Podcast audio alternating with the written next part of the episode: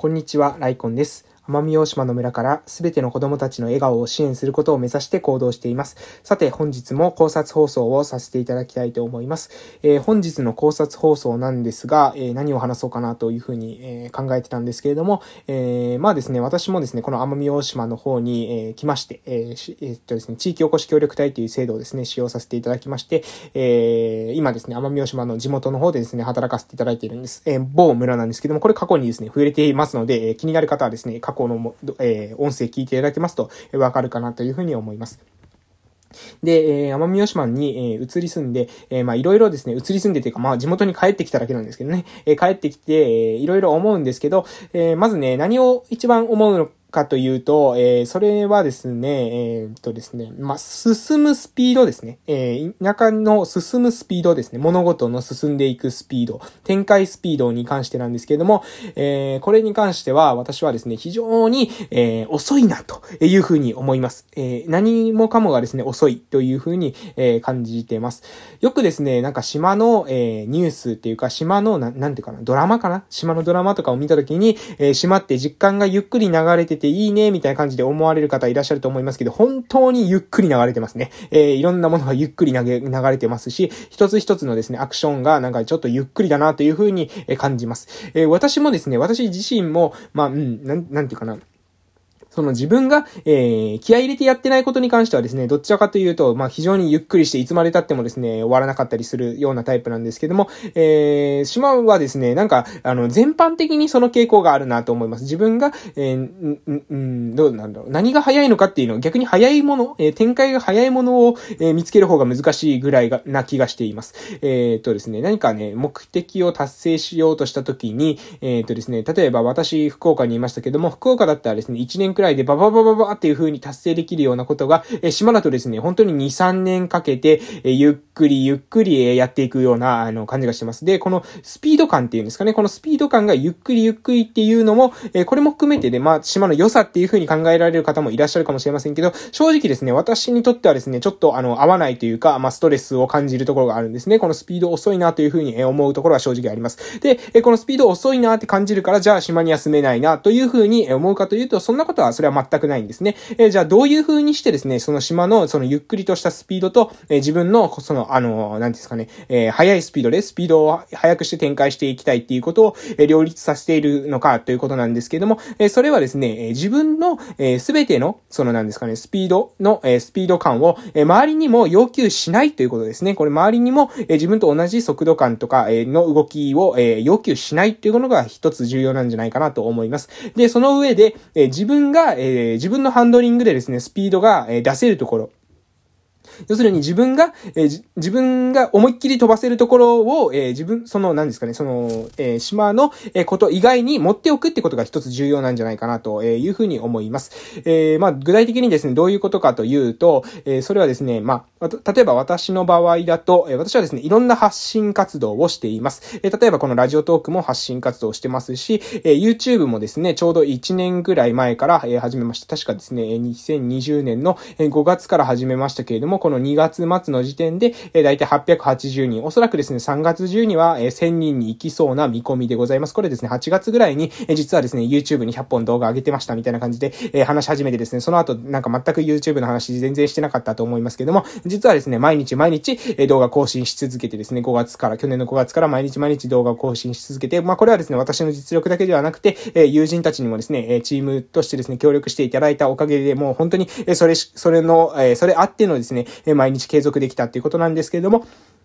えその回もありまして、え1000人が達成するというところです。えなかなかですね、もしかすると奄美大島でどうでしょうね、YouTube しててですね、1000人行くっていうのはそんなにたくさんはいないような気がします。えまあ、片手で数えられるぐらいしか、えいないんじゃないでしょうか。えそう考えると結構ですね、頑張ったなというふうに思うんですけれども、えまだですね、これもまだ道の通過点だというふうに思ってですね、より、えこう、どんどんどんどんですね、高めていけるように、え頑張っていきたいなというふうに思います。で、こういったところに、まあ、要するに私はこの発信活動、まあ、YouTube もしてますし、え他にもですね、もうろいろしてます。ラジオトークもしてます。ツイッターもしてます。ノートで、えー、まあ、日記みたいなものもつけてますし、その他、インスタグラムとかですね、Facebook とか、あとなんか TikTok とかですね、あと Pinterest とかもなんかしてますね。えー、そういった感じで、まあ、いろんな発信のメディアを触りながら、えー、あと YouTube とかや、えー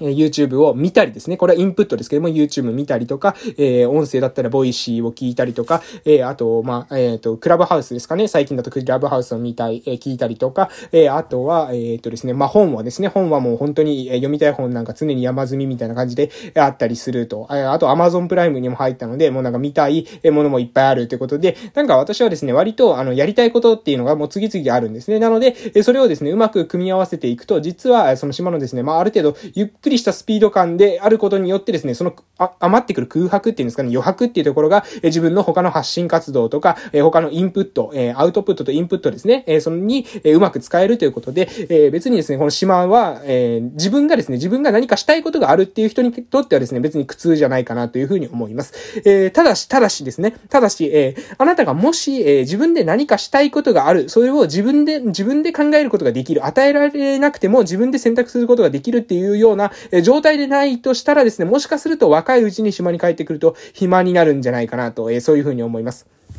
私が今やってることっていうのは、全部自分で決めてやってることなんですよね。全部自分で決めて本読んでたり、全部自分で決めてですね、えー、発信活動をしていたりっていうことをしています。なので、自分で決めていなくて、その、ただただですね、いるだけでなんか与えられたいっていうか、そのイベントを打ってほしいとかですね、そういうふうに思っている方、なんか、えー、消費する側ですね、消費する側に常に回っている人、自分から積極的に何か行動を起こさない人にとってはですね、まあ、島に帰ってくると、特に若いうちっていうのは、えー、スピード感が遅くてなんかつまらないなとか暇だなとかっていういうふうに思うかもしれないなというふうに思ってます。えー、なので、えー、まず、どちらかですね、どちらかが重要なんじゃないかなと思います。もう本当にね、えー、か、え私とかにとってはとってもいい環境なんですよ。時間がいっぱいあるので、その時間はですね、自分が自由に使えて、自分が好きなことを、えいっぱい詰め込めるって考えるとですね、好きなお弁当箱になるわけですよね。自分が好きな、え具材がいっぱい詰め込めるお弁当箱になるんですけども、えそうじゃない人からするとですね、みんななんかもうあの、何を詰める、あの、みんなもらうのしか考えてない。もう自分が、え好きなことっていうのは全然ないよっていう、周りの人にですね、言われないと、え何をしようか、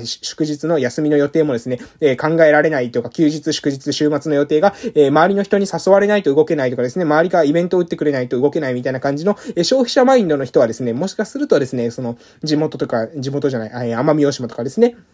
まあ、その他田舎に帰った時に結構すぐ、えー、余すんじゃないかな、持て余すんじゃないかな、暇になるんじゃないかなと、えー、そういうふうに思います。えー、なので、えー、今回の配信は、えー、な、ここからの配信、えっ、と、これ何の意図でしたっけ？えっ、とですね、遅い、えー、遅いっていうことなんですけどね、えー、遅いということで、えー、話させていただいたんですけども、遅い時の対策ですね、遅いことによってどういうふうに捉えるかです。遅いことによって、えー、時間がいっぱい余ってるっていうふうに捉えたらですね、自分がやりたいことを詰めることができます。しかし、遅いことによって暇だなとかですね、えー、何もないなというふうに思うとですね、もしかすると飽きてですね、え、ここには住めないなというふうに考えてしまうかもしれません。え、遅い、えー、なん、え、スピードが遅いという時には、え、自分が、え、ハンドリングが効くところ、自分のペースで進められるところを何か見つけておく。それは自分で主体的に選んでないと、できますよね。なので、自分でそういったポジション、ポジションじゃない、そういった場所を決めておく。何か、自分が、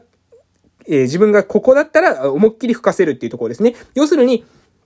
速度制限ですよ。私たちの、まあ、要するに村ではですね、30キロの速度制限みたいなのがついてるんですよ。そうすると、え30キロでみんな走るんですね。そうしないと、えー、もうあの、法定速度オーバーということになって捕まってしまいますので、30キロでみんな走ってるんです。しかし30キロだとですね、なんかちょっとこのつまらねえなっていうふうに思われる方もいらっしゃるかもしれません。そうするとですね、もしかするとその道路を変えるとですね、高速道路でですね、80キロまでぶっ飛ばせる、え道路が、を自分で作っていたらですね、そこに、え乗り換えてですね、ブーってぶっ飛ばせて、あ気持ちいい爽快みたいな感じになって、えまた30キロになったら、あ、30キロになって、えまた戻って、でもまた80キロぶっ飛ばせて楽しいみたいな感じで、こう自分で決めてたらですね、その自分で何がしたいのかっていうことが決めてたら、そういう風に自分専用の道路っていうものを作ることができるとぶっ飛ばすことができるんですよ。しかし、そうじゃないとですね、もう30キロで走っててね、これもなんかつまらないとかっていう風に思われても、えそれはですね、実は、えあなたが、え本当は自分でしたいことを見つけられない体質が、そのつまらないっていう風な感情につながってるんじゃないでしょうかというですね、ちょっとですね、こう皮肉ったような動画になってしまいましたということで、今日はこの辺で終わらせていただきたいと思います。え最後にもう一度まとめますけれども、暇だというふうに言う方、島に帰るとですね、地元に帰ると、田舎に帰ると暇だというふうに考える方、それはですね、もしかすると、あなたが自分でしたいことっていうものを決めていないかも、らかもしれません。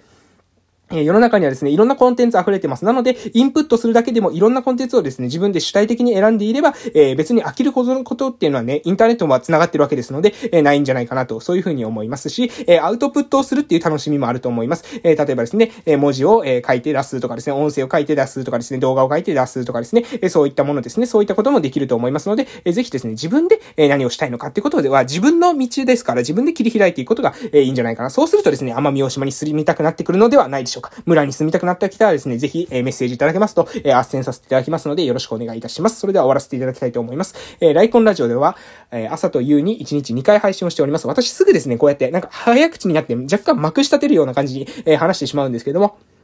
えっ、ー、とね、まあ、癖でございます。で、えー、朝に一日のスタートダッシュを決める偉人たちの名言の配信、夕に私の学び考えたこととか、えー、あとコーチングとかですね、心理学とか読書にも興味がありますので、えそういった配信もおいおいはしていきたいなというふうに思っております。えで、ラジオトークの方から配信しております。公式のアプリからだとクリップ機能って言ってですね、まあ、いわゆるチャンネル登録ですね、YouTube でいうチャンネル登録とか、えあとバックグラウンドで2倍速で聞くことができたりっていうことがしま、えできます。で、Twitter もやってますので、ご意見などありましたら、もし、え何かですね、こういった意見が、いや、君の意見じゃなくて私はこういういう意見なんだよとかっていう意見がありましたら、そちらからですね、え意見いただけますと大変嬉しいです。えー